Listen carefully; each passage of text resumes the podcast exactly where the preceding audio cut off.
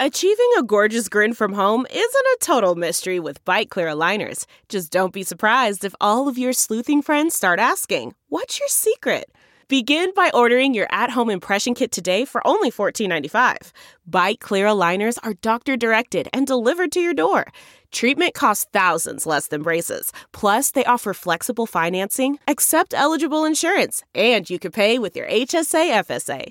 Get 80% off your impression kit when you use code WONDERY at Byte.com. That's B-Y-T-E dot com. Start your confidence journey today with Byte. Hey, hey, hey. Artesta's in the stands. But if y'all waiting on me to apologize, hell gonna Oh, freeze. wait.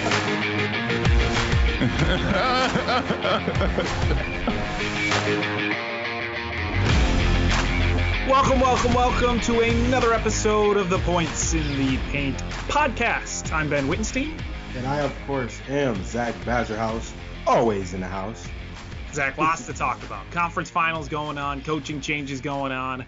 We've got uh, Scottie Pippen doing crazy things on Twitter, talking crazy things on the Dan Patrick Show. Uh, just some just some nutty stuff happening in the NBA Twitter world. So we'll be talking a lot about that for what NBA Twitter is talking about.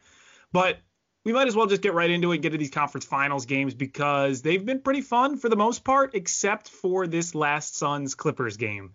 And we'll start with that series because watching that game on Saturday night and watching the Clippers and Suns barely able to make it to 80 points and then the game slugging on and then shots being missed and passes and turnovers being intercepted. It was everything was horrible in that Suns Clippers game. And yeah, free throws were bad Free too. It was brutal. it was it was brutal to watch. It was so bad to watch. Very ugly game. Um, Paul George, ooh wee. Man, oh man. It's just it's tough. Because he needs Kawhi. He definitely needs Kawhi right now. And he's doing everything he possibly can, Paul George. But you gotta make your free throws. Pivotal moments, pivotal moment in the game, clutch free throws, you gotta knock them down. I believe that was the second time he had missed a key free throw down the stretch in that game three. I think he also missed some key free throws in the very first game as well. And so, you know, coming to this last, this next game, hopefully it's not the Clippers' last game, because I said Phoenix in seven. I tried to play it safe. And so hopefully they can come out and win a, win this next game and, and you know push a game six. But I do know that the Phoenix Suns do not want to be in a situation up three one and then end up having to go to a game seven because that can be very alarming for the Suns. And so I think they'll come out uh, the uh, Los Angeles Clippers and try you know come out and try to win this game. You try to get some help from Reggie Jackson, try to get some help from uh, Zubac, you know, obviously to try to contain that double double machine in DeAndre Ayton. So we'll see what happens. Ayton has been really fun. Yes. He's been really, really fun to watch, and he's really found his rhythm offensively. He's found his rhythm for the most part defensively too for this team. But I mean, he's been such a big centerpiece for their playoff run this season that he has finally really shown the country what he can do. And you know, people really didn't talk a ton about DeAndre Ayton even like five, six months ago, and people really saw him in the bubble a bit, but you know, finally people are seeing what DeAndre Ayton and what he's capable of come playoff time.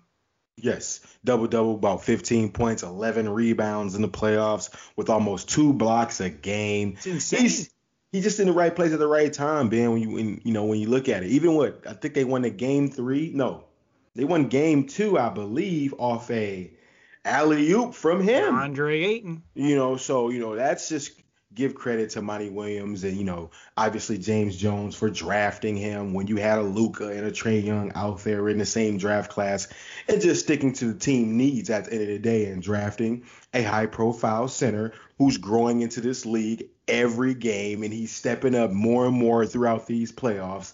I'm just happy for him, you know, because he was kind of like, okay, who's going to be the guy in this draft class, right? It's going to be Trae or Luka. And here he got DeAndre Ayton just emerging as one of those guys to be a prolific uh, player in this league. And then Cameron Payne, your boy, Cameron stepping Payne. up, you know, stepping up every once in a while when he can. yeah, I mean, he was out in that game three, but he came back five points in game four. But I mean, he's been huge all playoff long. He has been huge. And I, I mean, I can't believe that I'm saying Cameron Payne has been huge in the playoffs. And I still can't wrap my head around that, but I am saying it because it has been it has been great to see what he has been able to do for the Phoenix Suns. He just makes them a more fun team. Um, he works well within that offense, and there are points that they actually need his shooting capabilities, where they need him to just start shooting threes and to start hitting some long shots because there are times where they just can't score, and we saw that in Game Four where they struggled to score, and they played good enough defense to prevent the Clippers from scoring enough. But there are certainly times, Zach, where the Suns just look like they struggle to score. Yes, Mikal Bridges, uh, he, he can struggle sometimes, but I do I do like what Cameron Johnson said after the game, after game four, about the leadership between the guys like Jae Crowder, you know, Devin Booker, obviously Chris Paul, you know, guys who've been, you know, with those two been in a playoff scenario before and just giving the younger guys that confidence that they need in these in these playoffs right now because that still is technically a, a young team, the yeah. Phoenix Suns. You know, besides obviously Jae Crowder and Chris Paul leading the way. This is Devin Booker's first playoff series. You know, he's only what 25 years of age. You know, so he's still young. Obviously, we mentioned Cameron Payne, Mikal Bridges again, DeAndre Ayton, uh, Sark. He's a he's a younger guy. He's well, he's in his late 20s, so he's still relatively uh, young for that team. And so when you look at the dynamic of the veteran leadership of a Chris Paul coming back, you know, doing what he did in that game four, Devin Booker bouncing back from a horrible game three. And, yes. you know, coming out game four and really producing. I just wish the Clippers had Kawhi Leonard at this point, so you can get the full show. You know, you get the full show if you got Kawhi Leonard out there at the helm too, and that's uh, you know that's tough for the Clippers, but this has been a theme of the playoffs. It has. You got to stay healthy. The teams that stay healthy are the ones that are going to succeed. And you know, we're seeing that with the Suns. Uh, we see that with the Bucks now, especially with Trae Young uh, having a having bruises and and having struggling with his ankle and everything like that. I mean, he the teams that stay healthy throughout the playoffs, really no matter the skill level for the most part, generally are the ones that will succeed simply because they outlast the rest of these teams who struggle with injuries. And you have to hand it to the Suns. Other than the Chris Paul issue, they've really had not too many injury issues. I've Cam Payne missed some time in game three, but he came back and they still have him off the bench. And they're a very complete team. They're a very balanced team. And that's helped them so much come playoff time. And if they get to the finals, they're going to have hopefully a healthy Chris Paul because they're going to need him. They're going to need a fully healthy Chris Paul because even like a 90% Chris Paul, I worry about his impact with the team. And I worry what he is able to do, even if he's 90% healthy because we saw what he did with the Clippers against the Clippers in game four is he struggled. I mean, the, the mid range shots that he usually drains, he usually We're works his defender going. towards the, yeah, they weren't going in. Works his defender towards the, the paint or free throw line or the elbow, and those weren't going in. And even some of his passes were, were struggling to connect with, with teammates. So he needs to be fully 100%. And if he's not fully 100%, the team is objectively worse. Now, how much worse we could debate all night, but he didn't look great in game four. He didn't look fully healthy, and they scored 84 points. And I don't know if you're going to be able to win a playoff series, uh, especially against a team like the Bucks, if you can only score 84, 90, 95 points. Because they can do that in a half or yeah. close to it, right? We saw so. them do that. The, yeah, absolutely. Game three, first half was insane. Oh yeah, Milwaukee Bucks, Atlanta Hawks. You know, shout out to Khris Middleton, right? I'm so happy you know, you were sitting there, you watching that game, Ben, as we move to this next one, you know, the Atlanta Hawks, Eastern Conference Finals with the Milwaukee Bucks. You know, the Milwaukee Bucks, they go on the road in Atlanta and take a game after losing the first game, game one. They bounce back and win two straight. This third game, Khris Middleton was the show, if you ask me, because he came uh, out alive in that fourth quarter. Yeah, he was really fun. He was really fun to watch. And there is nobody in the NBA – who is at his level. Like he's not a superstar, and I think he's grazing the ceiling of being a star. But there is no one at his level who is so hot and so cold simultaneously between games. Even I mean, this is a guy that struggled. What was he 0 for 9 in in game one or two? So bad from three. So many people some money. People needed three threes. people needed four threes to win a game, you know. And yeah. it was so bad. I heard so many stories about Khris Middleton cost me. Khris, that's all I kept saying was Khris Middleton cost me this odd amount of money. it's bad. I mean, he he really. It is amazing how bad he can look in a game and then do what he did in game three. 180. Comes out, hits four threes in a row, goes for outscores the Hawks in the fourth quarter by himself. Like I, I don't know where that comes from. Why can't he do that night in and night out? I don't know if it's because he's being passive to allow Giannis to do his thing, or if he's just generally an incredibly inconsistent player. Because there is nobody that has the highs and lows that Khris Middleton does in the entire NBA. The guy has the highest of highs, 38 points, dominates the fourth quarter, wins the game for the Bucks, but then he has the lowest of lows where it looks like he cannot hit the widest open of shots. Can't make a rock in the ocean. no. It's so weird. It is weird, and I like how you say that too. It's either going to be super cold or he's going to be really hot, yeah. and he's never going to get anything in between. And you saw that literally within the last two games of that series. He was very cold, could not buy a bucket by any means.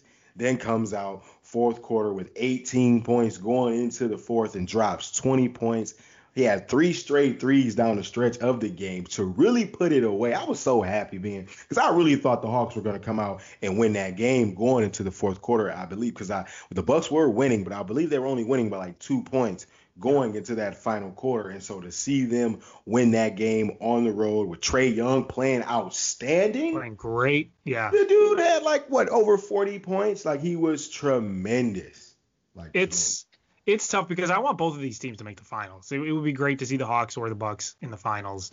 So I'm I'm going to be excited for whichever team makes the finals between these two. But the Bucks are two games away. They are two more wins away from playing in the NBA finals, and we're gonna finally, hopefully, be able to see Giannis play in his first NBA finals, which is going to be extremely exciting. And I will say, Zach, for as much crap as I have given Giannis throughout the season, for the things that he's done, for being too aggressive, for being a bad three point shooter. He has certainly improved and really honed in on what makes him good in this series. And he has taken fewer threes. He is being less aggressive in the paint, where instead of just bowling over somebody and getting an offensive foul called, he's putting on a spin move or he's putting on a little bit more finesse in the paint so he can get by his defender and get a good shot instead of just trucking everyone in the lane, which is big. I mean, that's a big improvement for the guy because he's mm-hmm. already dominant down mm-hmm. low and he has figured out ways to become more dominant. And I think that's a big reason they're only two wins away from making the finals and he's slithering his way right around defenders. There was a moment in the game where he could have had an and one where you know Clint Capela comes over late, tries to take the charge, yep. fails miserably, falls down, and and Giannis gets the layup. Now if he goes in and just flat out burrows, like you mentioned, into Clint Capela, then it probably is a charge. And that's what they're looking to do, right? Throughout this series. Is just if you can't stop him from going to the rim, you know, throw a body in front of him and hopefully it's a charge call, right? And I wasn't a fan of it in the last series when they were playing the Brooklyn Nets. And, you know, the Atlanta Hawks aren't doing it as much, but they were starting to do it a little bit more than they were the first two games in that game three. Yeah, and they they need some stuff to figure out. I mean, they have to figure out how to score more consistently. They go through stretches where they just can't score and they can't figure out how to how to put the basket in the net. And you will see that a bit from the Bucks, but much less so recently. Um, and I hate to say it, and I hate saying this, but right. Budenholzer has actually made adjustments. Some adjustments. ding ding ding. He's made adjustments. He's done it. He figured out how to make adjustments on a game by game basis in the same series that's huge. That's listen. That is a basically a championship win for the Bucks in my mind. Is that Budenholzer has figured out he can make adjustments from one game to the next. Like that's that's mind blown for him. He's he's living in La La Land. And what's crazy about it is I'm sitting there because I'm never gonna I'm gonna always remember like this playoff specifically Kevin Durant, if he wore a size 11, 11 and a yeah. half, 12, man, these yeah. playoffs would be a lot different right now. like yeah. in this, the NBA season, like Budenholzer probably wouldn't even be there like nope. today. We'd probably be talking about them, the Milwaukee Bucks getting another coach. if it wasn't for the size shoe of Kevin Durant. And so for you to say that with Mike Budenholzer making adjustments, who knows if that man would even be making adjustments right now had it not been for Kevin Durant. So yeah. you know, kudos to Mike B. But uh, you know, we're gonna see what happens in these next these next few games here with the Atlanta Hawks. Yeah, well, we'll have to see how that series goes because if if Trae Young is not 100%, and he talked about how his injury yeah, I mean his injury is um he said prevented him from using his speed, right? It prevented him from blowing past defenders, which he is used to and what he's good at. And so he's not able to do that. The Hawks are in trouble because if he continues with this foot injury, um, I think what they're calling a bone bruise in his foot, oh. um, it's they're they're in trouble because he is the main, obviously the main source of offense for that team. He's the main source of offense not only when he scores but in facilitating as well and getting those double digit assists. I just don't I, I don't see the Hawks doing anything if they don't have 100% Trae Young. If they have 100% Trae Young, they're only down 2-1. There's very much time left in this series for the Hawks to make a comeback and like you know force a game seven. But see, that speed they need that because they need that penetration, that ability to him get to the rim in that floater game because like he's mastered that in these playoffs. The ability to get the floater out of his hands and above the offender with so much ease and or kick out three or alley oop to Clint Capela or John Collins. So it's either one of those options based off one ability to get to the rim and float the basket you know, to be able to float the ball over the bat over the defender the way that he does. And so if you don't have that ability to attack and get in that middle middle range area and then have this maybe able to decipher and make those decisions, yeah, it'll be tough because what Lou Williams, you're expecting Lou Williams to try to do that at 35, 36 years of age. That'll be tough for him. And in this situation now, you miss a guy like Rondo, right? Yeah. You miss a guy who could be able to control the tempo and control a game despite not having to score so many points. So, you know, like I said, these injuries, man, I, I hate it, man. Honestly, like, you know, I hate all these injuries. You know, even White Dante for the Bucks, right? You know, they could use him too. You know, just to eat, just to have every at full strength this season would have been would have been great. You know, would have been better. I don't want to see Trae Young out there limping on one on one ankle, right? So we'll see what happens. Yeah, we'll have to see. And if if it ends up being the Bucks in the finals and it ends up being Bucks Suns, I'm excited. I'm cool I think that'd be a lot of yeah. fun. Yeah. I, I think we're going to see a lot of fun matchups. I think we see uh, a lot of fun games, and I mean, I could definitely see that series going seven games for sure. But we need 100% Chris Paul. We're going to need 100% Trae Young if we want this series to be fun. But I think it still could be, and I, and I think the Hawks can still do it because they play their best when people think they're underdogs, and they play their best when people have counted them out. We've seen that yeah. in the entire playoffs. So I, I absolutely would not count out the Atlanta Hawks at this point. Um, but we'll have to, of course, hear from Trae Young. Now, stat of the week, Zach. We have a stat of the week. One, two, three, four, five, six, seven, eight, nine, ten. What is stat this week's um, stat of the week? Khris Middleton, man, you go out there and catch fire like that, you know I got to give you some love, man. I got to give Khris Middleton some love. He, the the stat of the week is 20, but there's a reasoning for that, right? So Khris Middleton goes out there, drops 20 points in the fourth quarter to score 38 total points against the Atlanta Hawks as they take game three and go up in that series two to one. Khris Middleton now has three games, Ben. Three games with 35 and 10 in the postseason. That's only three games away from the legend himself, Kareem, Mr. Hook Shot Abdul Jabbar. Three Ooh. games away he could do that this year. That's wild. That it is, is, is wild. and, and, for as Khris much Middleton, not Giannis. Not like, Giannis. Not Giannis. Not Giannis. Khris Middleton. you know what? Let's let's let's call a bit of an audible here because let's do our let's do our what we haven't done in a while, and that's overreaction. Arnold. Let's do yeah, overreaction. Overreaction. Nah, and, see, this would this is some buzz right here, buddy. Yeah. Go ahead, buddy. So we, we we're, we're talking about Khris Middleton doing something that Kareem did, right? And and and we know Khris Middleton has the possibility of being a very good player, and we know he's a very good second fiddle to Giannis. But apparently, Kendrick Perkins does not think so. Kendrick Perkins goes on television. There were cameras pointed at him, Zach. He knew that people could see what he was saying, and he still said that Khris Middleton is the Batman to Giannis's Robin. He called Khris Middleton the Batman in that situation. and he basically called Giannis the second fiddle. He called him a Robin. What the hell is Kendrick Perkins thinking? I, how is this even a thing that he said out loud to viewers? That's insane. What's funny that you say that, right? I will. I actually want Kendrick Perkins on the podcast. Like, if I if we, I can find a way to get contact with Kendrick Perkins, I want him on the podcast for these specific reasons. Yeah. He has the hottest takes, the hottest of That's the a hot hottest take. takes. Because he, he goes above and beyond. I'm talking about 500 degree water on the stove. Like he is tripping with this take right here, though. Because, I- like we just said, either Khris Middleton's gonna be super cold or super hot. You can't be a, at least with you can't be Giannis, the number one guy if you're that inconsistent. You can't. that you can't be. At least with Giannis, you know what you're gonna get, right? Gonna at least get at minimum 24, 25 points. Mm. At minimum 10, 11 rebounds. Like that's the stat line at minimum.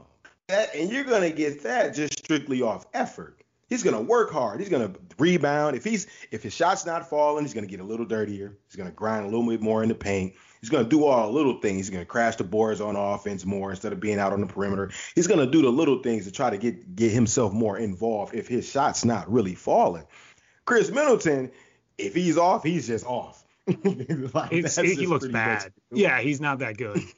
and and I, to, to to say that he is number two on the buck or number one on the Bucks, Khris Middleton. If you said he looks like number one at specific times, then Times. yes. Game game three, he was the number one guy. Giannis was deflecting to him. He was the one scoring. It was that's fine. But he is not the number one on that team. He is not a two-time Not MVP, defensive player of the year, future probably Hall of Famer. That's not that's not Khris. One of the one of Khris Middleton and Giannis is going to the to the Hall of Fame, and it's not Khris Middleton. That's for damn sure. yeah, no, that's most definitely. KP was he was bugging out on that one. He was definitely bugging out. He was bugging out. All right, let's make some people some money. Oh yeah, betting corner, baby. Let's try to earn some people some top dollar. All betting right, so- conference finals. Yeah, we got some conference finals games. We we know some of the lines for these conference finals games. Um, and, and we can, you know, we can hit on a little bit for tonight's game as as we post this tonight, but we can hit on Phoenix Suns minus six, Clippers plus six, total at two twelve and a half, and we saw obviously that total in the last game uh, reach one sixty six, I believe it was eighty six to eighty. I remember I said take the under. Are we hitting the, I said uh. Are we hitting the under again in this one? under again, back to back, hit the under. And then also, if you really like the Phoenix Suns and you really want them to win, I would go ahead and even add a little something more to it and go DeAndre Ayton, player double, gets the double double, and the Phoenix Suns close out this series and advance to the NBA Finals. Look at you. Look at you. Mhm. Love it. if you, Love if you really feeling lucky, DeAndre Ayton double double in the win. All right. I think I like that bet. I like DeAndre Ayton for a double double, and I like the Suns to win. I'll get on. I'll get on board with that one. My man. All right, Bucks. Because you know, you know my bets when it comes to you. You know, you sometimes you you shy away. You know, I'm the parlay man, so you know you got you know you try to play it safer. Uh, this is a little safer bet for you. Just That's a little true. It's safer. it's a little- I'm not. I can't get on board the three the three thing parlay, four team parlay, player props, team parlays, over unders all thrown in for a 10, 10, 10 hit parlay. That's for you, man. That is. I don't have the guts for that one. All right, we've got Bucks and Hawks. Uh, Bucks are minus seven, Hawks plus seven. This may change when we find out more about Trae Young too, uh, but that total is over at 220. I uh, I always hate to take the Bucks spread when it's this high, and I know they they looked really good against the Hawks in Game Three, and they were able to cover uh, the spread of too. four and a half, five. But I just I hate betting against the Hawks for a spread because they do play for your money. They do. They they are never out of a game, and and they were able to come back.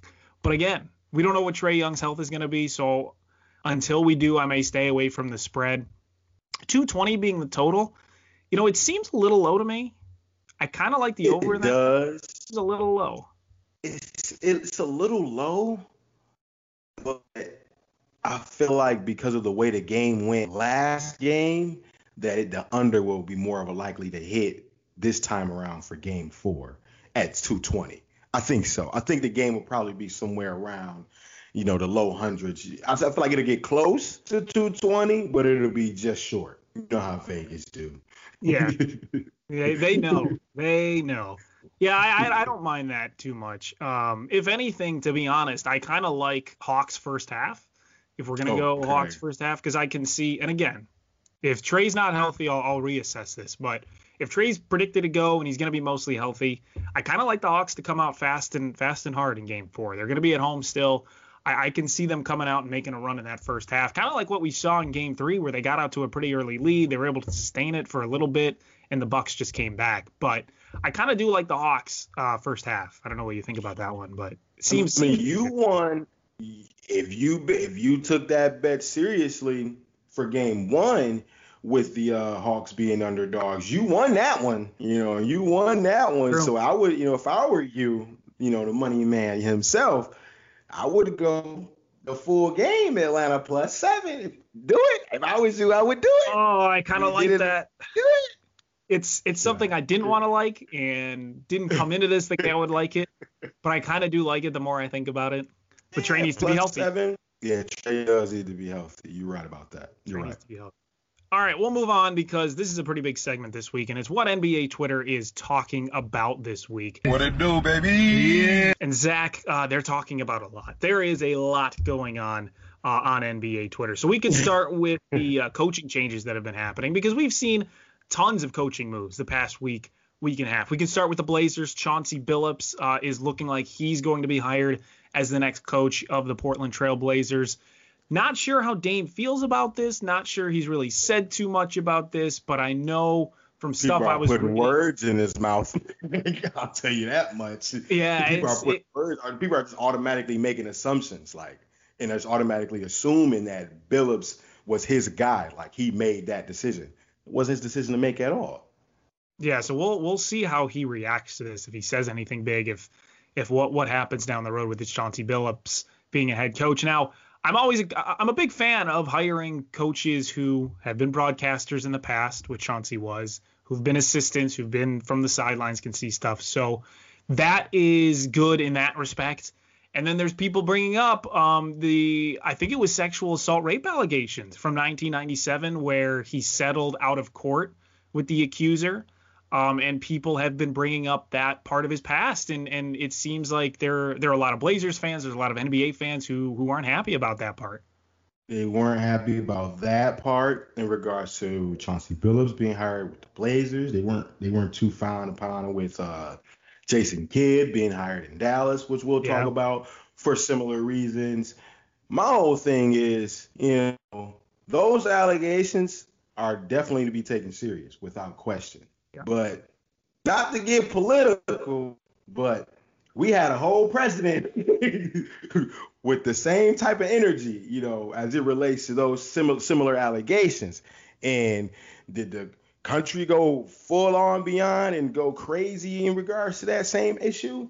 To, to apply the same pressure for another man to lose his job or lose, you know, to lose that candidacy at, at that time? No, not enough because he served four years. So, you know, it- it's a it's a coaching position in regards to NBA basketball. It looks as if the Blazers did a good job of checking all the right boxes to you know make sure that he was the right fit, both him and Jason Kidd, which we'll get into. So I think the the, the hire is is fine. I think it's fine. Yeah, and and we'll see again what what Dame says, what CJ says, um, and it, they could be going in the right direction. It could be different from Terry Stotts. He could know how to use that offense differently. Maybe teach them how to play some defense Defense. for once in their lives. That would be great. Um, so we'll see how that hire goes. I'm not ready to really judge it at this point in terms of how I feel that, that he's going to be. But as you mentioned, Jason Kidd to the Dallas Mavericks.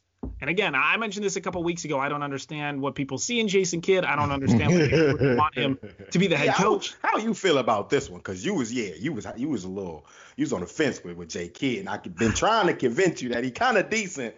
But what how you feel about it? I I mean, you you did a pretty good job. I I could come a little bit back to the center and say maybe he's learned from being an assistant, and maybe he's learned a little bit more just from watching more games and and being on the sidelines as a non-head coach person. Maybe he's learned more about the game, so maybe he's become a better player or a better coach, I should say, for these guys. But I'll believe it when I see it. And I, I didn't think he did that great of a job in Milwaukee. I don't think he used Giannis correctly, and I I don't know if Bud is even using Giannis correctly, but that's a different story. And he is coming to a team that has a lot of issues, both publicly and privately, with Kristaps and Luka disliking each other, with issues in the front office, uh, with a team that is not really fully complete. They need a few more pieces to actually seem like they can make a run in the playoffs. So there are a lot of issues, both on the court, off the court, and in the public eye, that this Dallas Mavericks team has to deal with. And then you bring in a coach with a shady past, as we talked about with Chauncey Billups, with with assault allegations, and you bring in a coach that ha- really wasn't that successful in his last head coaching job. So all of that put together really makes me question the direction the Mavericks are heading, and I'm not sure if he's going to be able to to handle those really choppy waters with everything coming his way. But mm-hmm. Maybe he's able to reach Luka in a way Rick Carlisle wasn't, and I don't even know if that's possible with how good of a coach Rick Carlisle is, but. I'll believe it when I see it, Jason Kidd being a good coach. But uh, uh, right now, I, I don't love the hire. I didn't. I don't think any team that was going to hire him as a head coach was really a good move to begin with. Okay, I'll give it to you like this. Well, you know, I always say, you know, he the reason Giannis dribbled the ball up the floor. You know, I, so I got to give him credit for that. and he went, he went to the he went to the postseason two of the uh, two seasons with the Bucks. So I, you know, I give him a little credit for that too. And then Luka signed off on the Jason Kidd hire. And then obviously Jason Kidd used to play for the Dallas Mavericks. But what I think the key for Jason Kidd getting hired that not too many people are talking about is the simple fact that Dirk Nowitzki became like a special advisor for the Yeah. Dallas Mavericks, which I believe put that Jason Kidd rumor mill for him to be the Dallas Mavericks coach into fruition. Because you know Jason Kidd, Dirk Nowitzki, they were the same championship team, 2011, and so I think that's how the hire kind of came about. Will it work? I think it will because point guards speak point guard language. You know what I mean? Jason Kidd being a former guard, Luka being a point guard in this league. I think it'll help that way. I think he'll get the right pieces around Luka, you know, because they got a new GM too. Got a new GM in the front office, former Nike exec. Don't remember his name at the moment, but you know they got a new GM over there too. And so I think the direction for the Mavs will go in a in a great direction, only depending on how the relationship can rekindle between Luka and KP, because that's just crazy. Yeah, that's the other thing, and and we have more coaching hires to talk about, but there was that issue where Luka and Chris Paul apparently reportedly don't like each other. And I think there was issues with Chris Paul or uh, Kristaps Porzingis going out to clubs uh, during COVID and and not really caring about that, and Luka not enjoying that, and Ah. Kristaps not playing as well as his payment suggests he should be playing, and Luka not true. giving him the ball enough, and the Mavs not giving him enough opportunity to to be a star. So there's issues there, and that's going to be critical that they figure that out because they brought Kristaps in for a lot of money. And if he if he is not going to be playing the way people expect him to play, which he has not been, you got to get out of the way. You got to leave because you have Luka Doncic, who still is a possibility to be the once in a lifetime type of player for this team. And if he doesn't like someone on the team like Kristaps and he's not playing his best because of Kristaps, you got to say, thank you, Kristaps. Here's your money, but go away. Peace. See you. See you later. But Stop. you know, the former coach of the Dallas Mavericks, Rick Carlisle, he has the job that we wanted Fizdale to have. We really wanted David Fizdale to have that Pacers job, but Rick Carlisle was able to uh, secure that job and return to be the uh, head coach for the Indiana Pacers. Yeah, a good head coaching hire, I think. I, I mean, I would have loved to see Fizdale, but I think the fact that Carlisle unexpectedly unexpectedly became a free agent head coach and, and leaving the Mavs, I don't think a lot of people expected him to do that. Him going back to his roots where he was a coach, I think it was 07, 03 to 07, it was he was the head coach of the Pacers. He knows how to manage a team. He's, uh, in my opinion, one of the best coaches in the NBA right now. And the Pacers team is a team that's ready for the playoffs. The, the roster is structured to be ready for the playoffs. Pretty good. I thought it was a good hire. I'm not sure if it's a good hire, Ben. No. I'm not really sure. Wow. Yeah. Think about it. Since 2011, when the last time the Dallas Mavericks made it out of the first round of a playoff series? They haven't.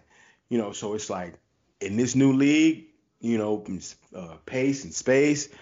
It, it, can Rick Carlisle really be successful with this type of team? The Indiana Pacers, the grit and the grind type of team. Has he really had a grit? When the last time he had a gritty type of team it, over there in Dallas? I probably say the championship team.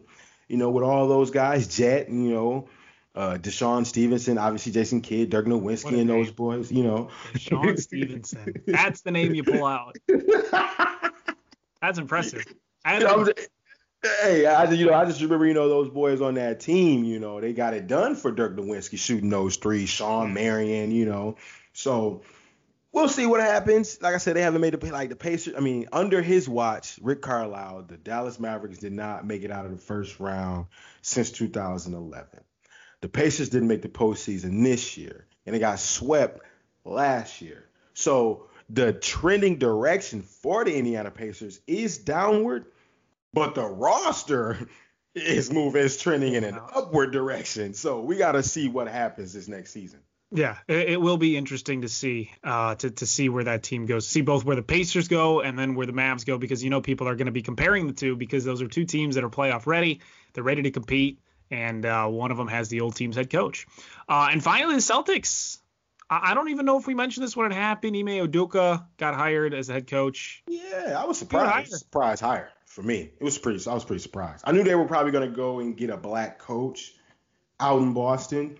I just didn't know who it would be, and for them to go out and get him, that was pretty. I was pretty surprised. Pretty, yeah, not, not saying it's a bad hire, but it was. It, I was surprised by the hire. Yeah, and I was reading uh, a post by James Posey today where he talked about going through kind of a coach training camp with Udoka and, and saying he was that. ready to go. Yeah, I, I, thought it was interesting, and he's going to have a good roster to work with and we'll see how good of a, a GM Brad Stevens can be and what type oh, of players he'll bring in. I, I, don't even. You just reminded me that he did get fired up. he failed upwards. The Brad yeah. Stevens story. Yeah, so we'll, we'll see what type of players he's able to get him for for next season. But the Celtics again, that's another team that is theoretically should be competing for a high playoff spot next season. Uh, let's see. Scottie Pippen, Zach, was calling out Kevin Durant today. Uh, we were calling out last week, and today he said some more insane, kind of interesting but insane things. He's a boss. like, KD's a boss for his response. Yeah. Didn't you like quit? he was like, didn't you like quit on the team? Did you not check yourself in the game because his last shot wasn't for you? He just was going. He was going in. I love Kevin Durant's response. Yeah, and there's usually I'm always like Kevin, why are you on Twitter all of the time when you're an NBA mm-hmm. player? But this was the time I was really happy that he was on Twitter because it was really funny to see him just absolutely try to roast Scottie Pippen. And I mean, Pippen came out and he said Durant is not a team player essentially that is good enough to to win championships by himself and he doesn't make the team better. Not really sure what he was trying to say, but Kevin Durant took offense obviously and he calls out Scottie for for sitting out that last second shot opportunity with Kukoc in uh, in '94, and it all spiraled from there. And then he goes out uh, today on the Dan Patrick Show and talks about how Phil Jackson didn't give him that last shot opportunity uh, because of racially motivated decision making, and called Phil Jackson a racist and said Toni Kukoc shouldn't have deserved to taken that shot. And he started referring to himself in third person at the start of the interview. It was weird it was a very weird interview, and I, I go. People should go out and just watch that five minute clip that's going around. But it was weird, Zach. It, it's concerning to see him talk like that. Listen, I don't know if Scottie trying to promote his new alcohol he got out. his new know, bourbon. So he, uh, so you know what I'm saying. So any publicity is good publicity. I don't know what he has going on, but let me tell you something right now, Scottie. you out here bugging out. he is tripping because Kevin Durant is like a cheat code. That's arguably the best score we've ever seen touch basketball. Like literally. I know Mike is Mike. If we're just talking about putting the ball in the rim, seven feet with a handle, three, shoot anywhere. Man, please, I don't care how physical you want to be with anybody with Kevin Durant. He's probably gonna get a basket regardless. And you play with Mike, so it's like you've seen greatness. So in other words, Scottie, bro, just sit this one out. You know, just relax on this on on this one. You know, we we let the young folks take care of this one. You know, I'm hold it down for this one because he out here bugging. Scottie Scottie Pippen is tripping. He talk, yeah. Did he call Phil Jackson a racist, bro? That's you kind of bugging out right there at that point. He's like the Zen master, Phil Jackson. Like he's bringing the books to the practice. Like y'all doing yoga and shut up, Scottie. like oh, I would if I was Mike, I'd have like, I'd have called him like, shut up, Scottie. And he said the moment that we saw in the last dance where Michael told Steve Kerr that he was going to pass him the ball for that last shot, he said that was staged by Michael Jordan because he knew the cameras were for Michael Jordan or they were for recording things. So he said Michael knew the cameras were going to be on him. So he said that purposefully to make himself look like a good teammate. I, I don't know where that all came from. That was really out of the blue because he did end up passing to Steve Kerr. It's it's not like he said it to set it, but he ended up passing it to Steve Kerr. Like I, very weird. I didn't I didn't understand that. He's wow. Well, he tripping out. he called Phil Jackson. He called Phil Jackson 11 time champion. Well, like 13 time champion because I believe he won as a player too in 72, whatever. The Knicks. Last time Knicks won, he was on the team. He coached Magic. He no, he coached Michael Jordan. He coached Kobe Bean Bryant. He coached Shaquille O'Neal. She coached Shaquille O'Neal. He ain't having none of that. so like Scottie Pippen is out here bugging out, man he's bugging out. KD yeah. put him in his place. it was it was wild. Um, very wild. Um, WNBA 99% vaccinated. They announced that today. I thought that was pretty cool. The yeah, players getting vaxxed. They're they're all vaccinated. No COVID cases, all that. Pretty cool to see. Um, there was a really funny. Someone talked about Chris Paul walking weird. Um, and I think it was Dragonfly Jones, one of my favorite Twitter accounts. He, he was like, "Why is Chris Paul walking like that?"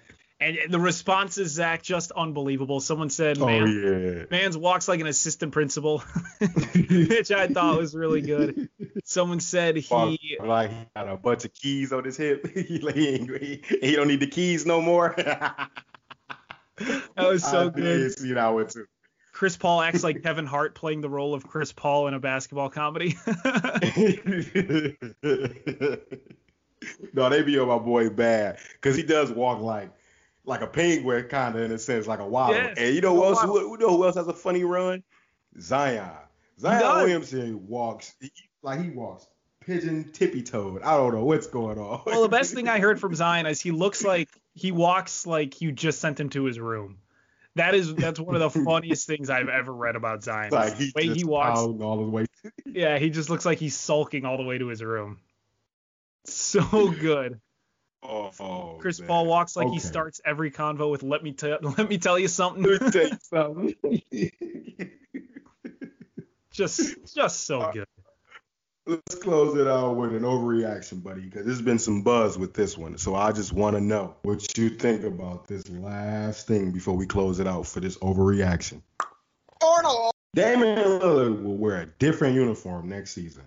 Ah, I don't think so. I don't think he will. I think that's an overreaction. I, I I think he stays with the Blazers one more time. New coach. Okay, I don't think he's going to abandon them just yet. I think okay. if they kept Stotts, he would probably be gone. But I think he gives it one more shot, see what Chauncey has to bring to the team, see if they can bring in any more assets, help them out a little bit. They're going to get Zach Collins back. We'll see. I, I think he stays one more year before wanting, uh, before asking for to be traded. I give it till February next year. I give it to okay. the trade deadline. Trade deadline. Give it to the trade deadline. Then he's out of there. That's fair. Yeah, enough. you got to make him happy. And I don't want him to leave. Let me be the first one to say that because I respect Damian Lillard. I respect his mindset on, you know, respect the grind, trust the process, you know, and stay stay where you need to be at, you know, where you've been at this whole time, and you know, try to win a championship, build a championship contender. Nobody's coming to Portland free agent wise, you know, so unless the team can really somehow, you know, maneuver certain players, certain places, and get certain pieces you know, there's really no opportunity for him to really win a championship. Not saying that, you know, that has to be the only goal for, you know, Damian Lillard up until this point because he's done practically everything else, but probably MVP and winning a championship. And so I'd say stick it out, but I think by February, he may be gone, Ben. He may be gone by February. Damian Lillard in a non Trailblazers jersey would be very, very weird. Very, very weird. But if he has to do it, he has to do it. I, I stand behind behind him because he whatever he wants. I want to see him win the title. Mm-hmm. That's that's what I want. So hopefully he, he's able to find a place, whether it be Portland or another team that'll trade for him, where he can actually make a, a deep run into the playoffs. Buddy, that's going to conclude this edition of Points in the Paint podcast presented by Stadium. Stadium's numero uno, number one, number one basketball NBA podcast. Make sure you follow both of us, Zach Bazerhouse and my main man's Ben Wittenstein, on our respective social handles. You follow Stadium for all your sports coverage and follow Shams for all your NBA news around the association. Sham bombs happen all the time so you don't mm-hmm. want to miss it. You may, you never know. Your new team may get a coach. You might want to be on that. And you want to make you some money too? Sharp lessons. They come out every week. Great uh, bets. Michael Rizzo is still hotter than lava. My main man Ben Wittenstein, and also our boy Nate Jacobson. All three of them holding it down to get you give you the opportunity to make you a couple dollars for Sharp Lessons and Trash and Treasure with Eddie and Felder. Every Thursday, great content, exclusive interviews, and you will hear from the Points in the Paint podcast next week.